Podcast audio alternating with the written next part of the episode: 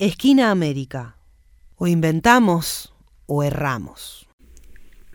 Bien, y como les habíamos adelantado, hoy tenemos dos voces muy pero muy valiosas para nosotros, compañeros, compañeras de la universidad, siempre cerquita del Centro Ugarte, con sus aportes, en este caso para, em, bueno, una de las entregas de nuestra revista digital pero no la única porque si hay alguien que tiene rigurosidad, disciplina y permanencia en la escritura de artículos para nuestra revista es la docente investigadora amiga de la casa María Villalba. Ella es, para quienes no la conocen, y les recuerdo a quienes ya la han escuchado aquí en Esquina América, licenciada en sociología, en sociología, especialista en pensamiento nacional y latinoamericano docente e investigadora de nuestra casa, docente en particular también del Seminario de Pensamiento Nacional Latinoamericano. Bienvenida una vez más, María. ¿Cómo estás, compañera? Muchas gracias. Hola a todas, a todos y a todes. Un gusto estar de nuevo con ustedes. Y siempre trayéndonos unos debates que nos encantan, vos sabés que sí, eh, a partir de, del riguroso estudio que venís haciendo en diversos proyectos de investigación. María, hoy nos traes comentarios en torno a tu último artículo publicado en nuestra revista, como decía recién, el rol de las organizaciones libres del pueblo en la política regional del primer peronismo se titula y queremos saberlo todo en tu voz y a partir, bueno, de una síntesis ahí de que puedas ir recuperando los ejes centrales de tu artículo para quienes nos escuchan.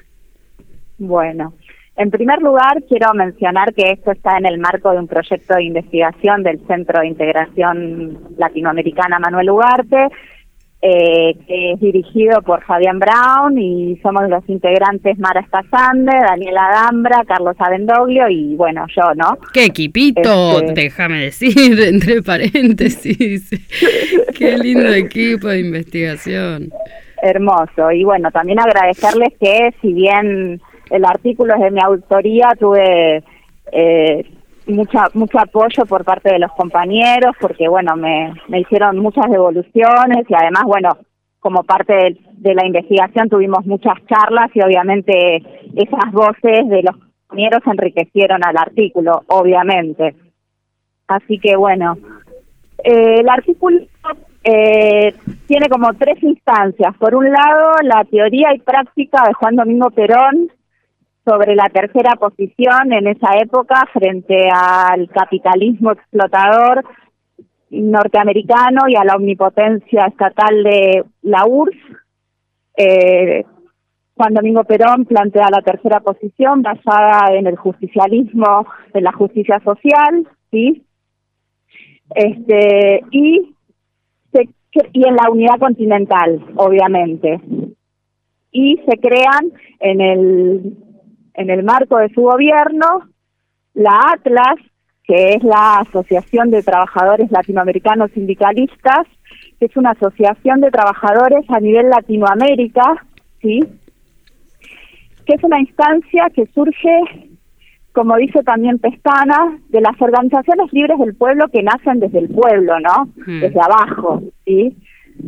Este, y por otro lado está la instancia de las agregadurías obreras, que se toma la decisión de poner un obrero en cada una de las embajadas, ¿sí? Eh, y eso es a nivel ya más estatal, ¿no? Más desde arriba, ¿sí? Esto es una este, decisión, Mari, perdón, yo te voy a ir así como interrumpiendo lo menos posible, pero es una decisión sin precedentes en la región en nuestro país, sin duda, pero además en, la región tampoco es una experiencia que se haya repetido mucho, ¿no? Darle participación a las organizaciones libres del pueblo, a los trabajadores organizados en instancias de diplomacia internacional. Totalmente, totalmente. Es inédita y, sumamente auténtica de, de nuestro país. Con la mirada continental, ¿no? Por supuesto. Bueno, en esa creación de estas dos experiencias, por un lado hay algunas tensiones, ¿no? Porque una cosa es la Atlas, que nace desde abajo, digamos, y otra cosa es poner un obrero en cada embajada, donde ahí había que responder eh, a las directivas del ministro. No olvidemos que la Cancillería o el Ministerio de Relaciones Exteriores eh, venía de una tradición liberal, o sea, también había que modificar esa concepción liberal con la llegada del peronismo, ¿no? Entonces hay algunas tensiones y pujas entre los este, eh, integrantes del Atlas y los agregados obreros porque eh, nosotros en la investigación nos brindaron los documentos de las agregadurías obreras de esa época para poder investigarlas y hay un documento específico donde el Ministerio de Relaciones Exteriores se enoja con la Atlas porque dice que tiene injerencia con los obreros, porque bueno, la idea era articular, obviamente, ¿no? Y entonces habla de cierta invasión, sí, a, la, a, a, esas embajadas por parte de la Atlas. bueno, esto, la mirada eh, tercerista y la concepción de unidad regional está en ambas experiencias, ¿no? Tanto en la declaración de principios de la Atlas como en el plan de acción de las agregadurías obreras. Qué poco, igual, ¿no? Qué poco, lo voy a decir, aunque un poco, eh, pero qué poco acostumbradas algunas instancias de gobierno a tener a obreros opinando, organizados e, y también diseñando o incidiendo en la política, ¿no? Eh, por eso me parece tan revolucionaria la experiencia de la decisión de Perón. Sí, sí, sí. Además, lo que vos decías de como una experiencia inédita también se le es la primera vez en esa época con el peronismo y bueno y con otros movimientos nacionales y populares como en México o Brasil donde eh, el obrero pasa a ser un sujeto político por excelencia no o sea la clase obrera hasta mediados del siglo XX no tenía voz ni voto. Y bueno a partir de las políticas peronistas se empiezan a adquirir derechos y por lo tanto protagonismo no por eso también la decisión de la Atlas y las agregadurías obreras. Excelente. Y, y bueno, y con respecto a la vigencia que puede tener este esta esta investigación, ¿no? Y, y, el legado que nos deja la Atlas y las agregadurías obreras, eh, está demostrado, digamos, como dice el propio Perón, que la unidad continental es la única herramienta que nos va a permitir ponerle freno, digamos, al imperio, ¿no? Cuando, mm.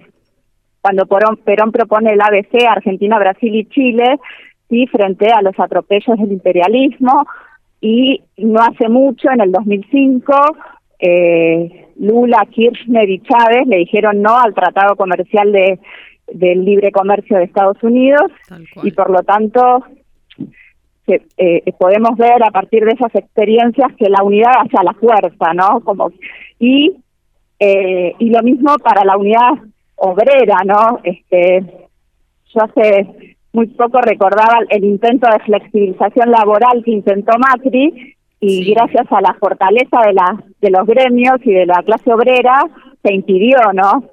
Entonces, bueno, me parece que seguir investigando estos temas me parece que es importante. Perdón, ¿eh? No, no, más vale si yo soy la que te estoy cortando. No, pero claro, me, está bueno el ejemplo que traes porque no solo, digo, en, términos de resistencia a algo que hubiera sido un avance atroz sobre nuestros derechos laborales, conseguidos además con mucha lucha, en ese diciembre del 2017 no solo se frenó la reforma judicial, eh, la reforma, perdón, jubilatoria laboral, sino que em, además em, muchos lo entienden como un punto de inflexión y el comienzo del final de ese gobierno, o sea, de la derrota, un punto de inflexión para lo que fue después la derrota electoral del macrismo. Y mm, y me parece muy interesante también, María, poder recuperar esta experiencia a partir de tu artículo, de la investigación que están haciendo. Em, a los 40 años de la recuperación democrática en nuestro país y con el escenario electoral que tenemos, digamos, y con las preguntas que nos estamos haciendo en términos de, bueno, las victorias eh, electorales, ¿son victorias políticas o no? ¿Cómo se relaciona? ¿Cómo está el pueblo? también en los proyectos que llegan a los gobiernos incidiendo, participando, ¿cómo generamos eh, mayores grados de participación digo, para ampliar la democracia, para, para eh, darle un carácter popular, ¿no? Porque si no, pareciera que muchas veces los proyectos nacionales y populares llegan al gobierno, no pareciera, nos está sucediendo en toda la región y se encuentran bastante maniatados frente al poder económico, al poder concentrado de las derechas y organizados, muy, muy bien organizados con todos sus aparatos mediáticos, judiciales, ¿no? Esto es algo que vemos que se repite.